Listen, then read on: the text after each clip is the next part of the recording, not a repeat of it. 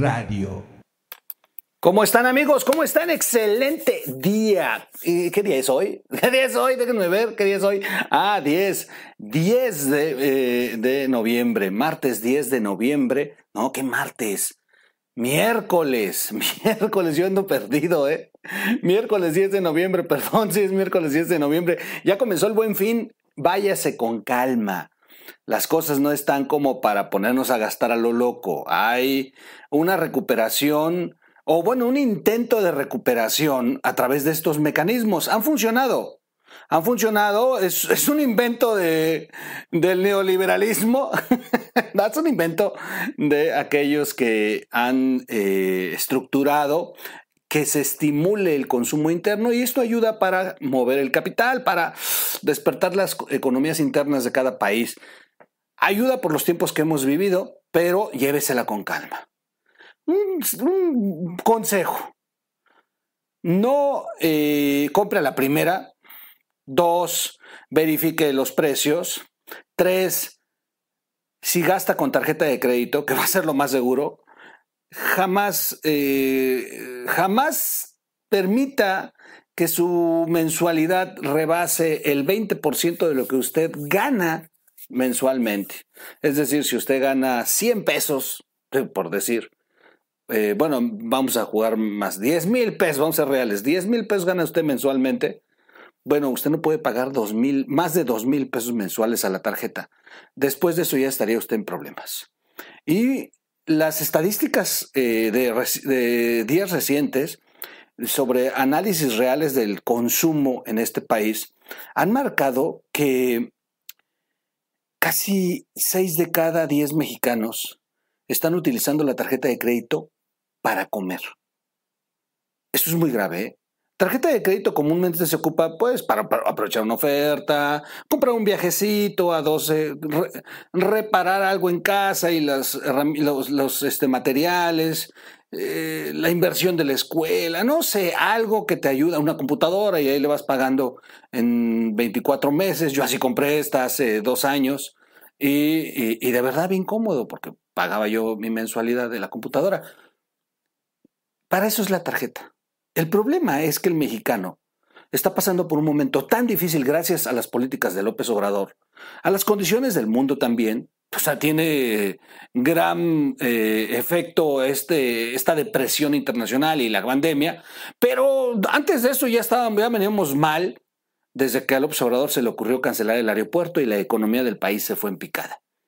El aeropuerto de Texcoco. Y, y de verdad que es muy grave que hoy seis de cada diez mexicanos ocupen la tarjeta para comer.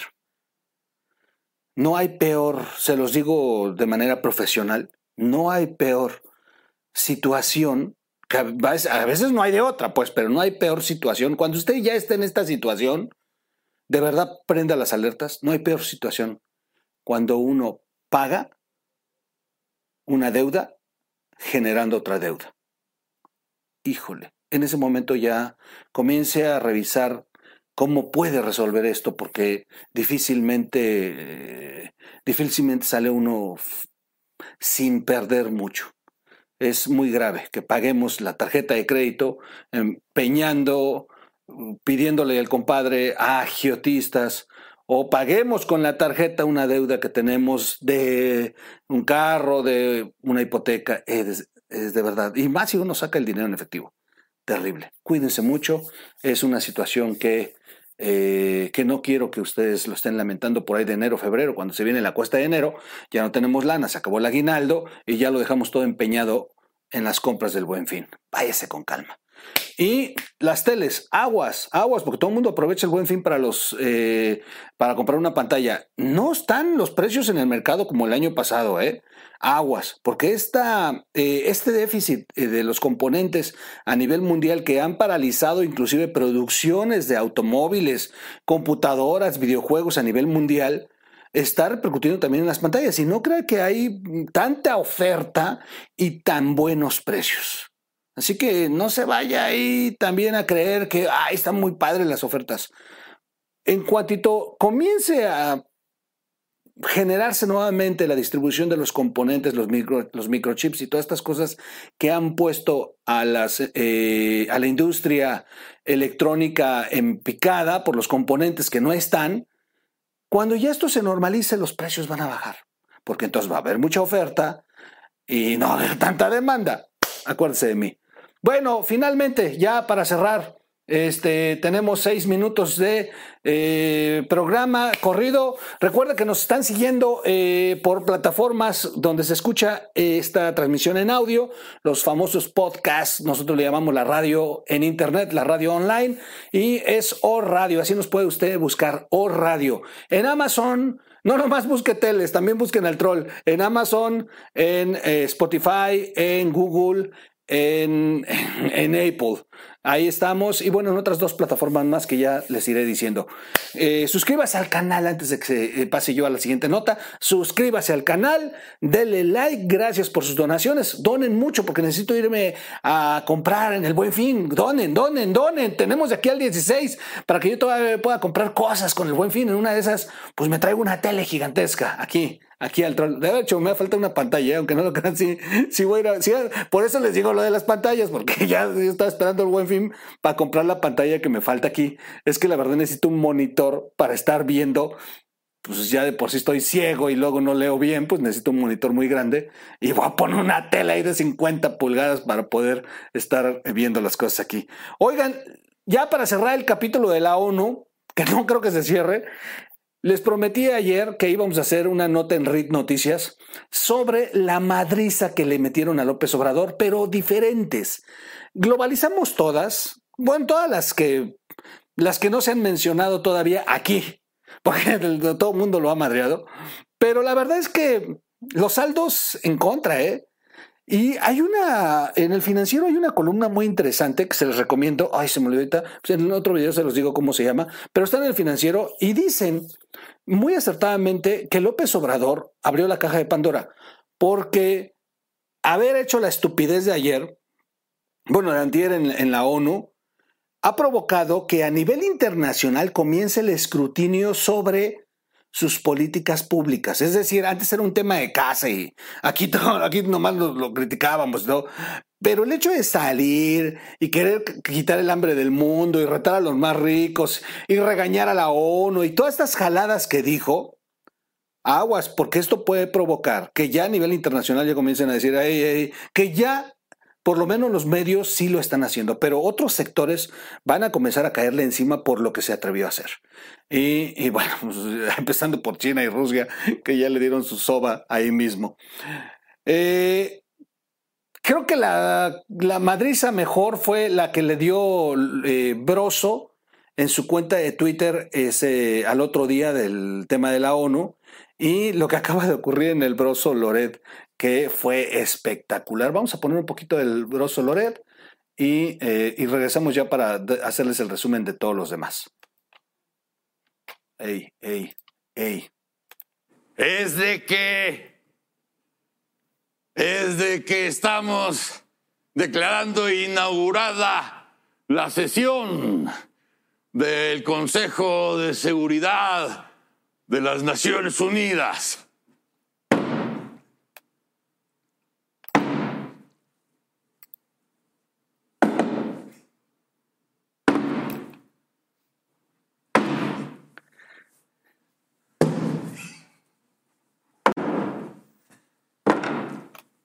Las Naciones Unidas es de que es de que pues uno ve que son realmente muy pasguatos.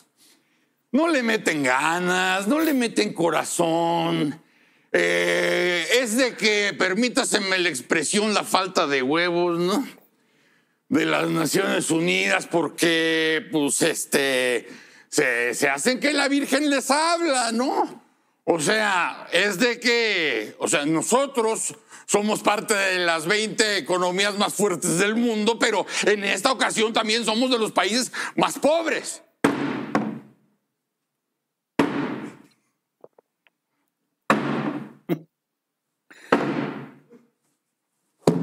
Sí, sí, sí, sí, es correcto. Y en el caso de las Naciones Unidas y los pobres, eh, nosotros tenemos, por ejemplo, en México, en México, la corrupción eh, es de que la corrupción eh, es de que, bueno, la corrupción, no me toques, no seas igualado, cao.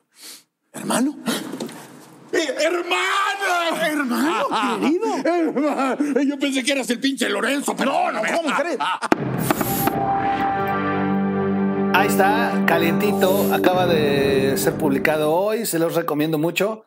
Como siempre, ya tenía rato que no ponía un poquito de Broso y Lorenzo, se lo ganaron, estaba buena, estaba buena, está muy buena, muy, muy buena. Y bueno, es parte de las madrizas. Este, ya voy a poner de inmediato, ya finalmente, el resumen, déjenme nomás acomodarlo. Eh, bueno, pues ahí está, ahí están las consecuencias de eh, una presencia en la ONU terrible, terrible, de verdad que yo creo que está sellando con la estupidez que dijo Marcelo Ebrard hoy en la mañana de que no, de que 47 países están muy interesados. Debería de darnos la lista de los países interesados. Además, no, a ver, no inventaron el dedo, el dedo, el hilo negro, ¿eh? O sea, con todo respeto, esto ya lo han estado ventilando otras voces, pero de otra manera y, y- y más consciente, no como obrador sembrando arbolitos. Bueno, en RIT Noticias hicimos este resumen.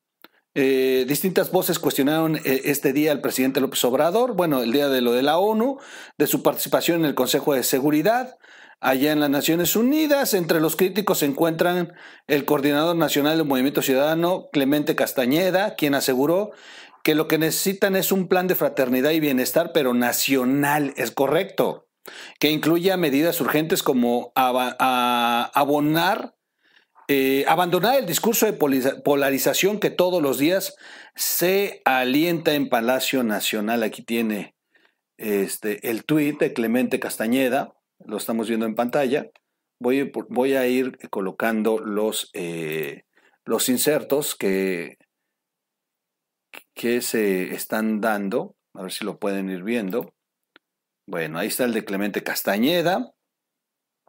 Dice López Obrador no tiene ni un no tiene un ápice de autocrítica y presume sin empacho frente a las Naciones Unidas sus políticas de gobierno que son profundamente deficientes. Hoy en México hay más personas en condiciones de pobreza y la violencia se profundizó tanto como la militarización. Ese es el de Clemente Castañeda.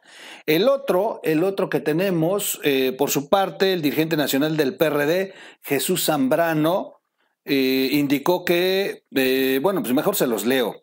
No es verdad lo que dijo López Obrador ante la ONU. Es, eh, que en México se ha erradicado la corrupción y que las y los mexicanos tenemos mejores condiciones de vida. Por el contrario, han crecido los niveles de pobreza y nos ubicamos entre los países con mayor corrupción. Ahí está Jesús Zambrano, el dirigente del PRD, quien también también opina, voy a pasarlo de este lado, al respecto.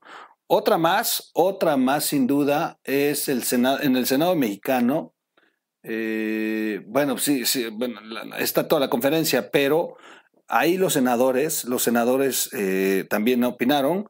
Eh, Julián eh, dijo, como candil de la calle, oscuridad de la casa. El coordinador del PAN en el Senado aseguró que la participación de AMLO fue prácticamente una recopilación de las mañaneras, si es correcto, en donde cada una de las cosas que ha repetido cientos y en algunos casos miles de veces va y las repitió hoy allá. Un discurso que en el tema de seguridad, si ustedes lo analizan en realidad, no propone nada, ¿no? Lo dije yo en, eh, en, este, en estos videos ayer. Y esta que yo de verdad la gocé mucho.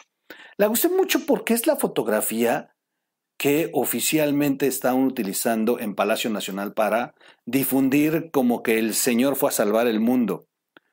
Eh, esta es, esta la retoma Víctor Trujillo, que le metió el primer chingadazo antes de lo de Latinos, y le dice, primero resuelve todos tus desmadres que causas en México, y ya luego te ocupas de salvar al mundo. Haz favor, López Obrador. Faro en Nueva York. Qué madriza. A mí me encantó este tweet, de verdad que me encantó ayer. Es brutal. Y vamos a ver con otros. Sí, ese es el mejor. Para mí es el mejor. Eh, Jorge Triana dice: presume la ONU su piadosa ayuda a los pobres con dinero ajeno. Claro. Dice que el presupuesto de combate a la pobreza creció 518%. Avienta dinero para que haya menos pobres y lo único que logra es multiplicarlos. Hay 4 millones más, es correcto. Absoluto fracaso, Jorge Triana.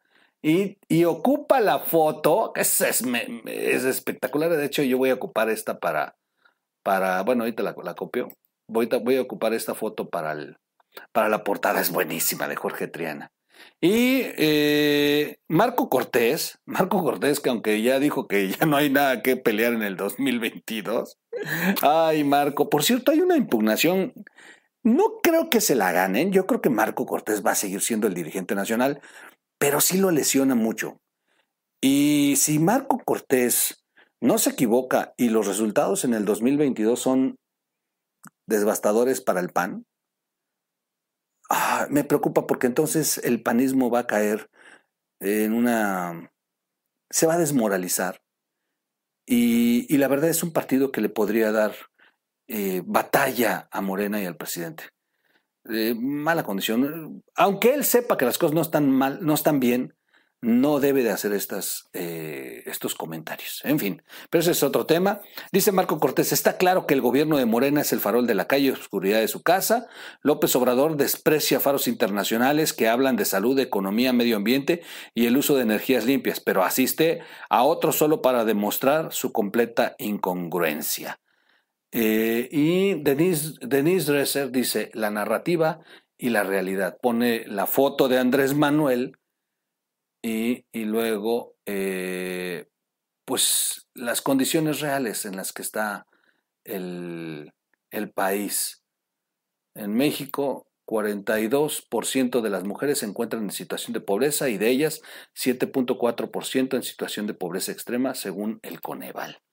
Bueno, pues ahí está. Yo hasta aquí lo termino, termino este video. Era algo que les había prometido que íbamos a hacer, un resumen de todas las madrizas, súmela esto, los comentarios de China y de Rusia en el mismo momento y los cartones que han salido el día de hoy, híjole, espectaculares, ¿eh? De verdad que los cartones están es una chulada lo que está, lo que sigue, sigue aportando esta famosa gira de Obrador. Y finalmente, bueno, ya tenemos más datos para el siguiente video. Yo hasta aquí lo dejo. Soy su amigo Miguel Quintana, el troll. Nos vemos en un siguiente, en un siguiente corte informativo. ¡Vámonos!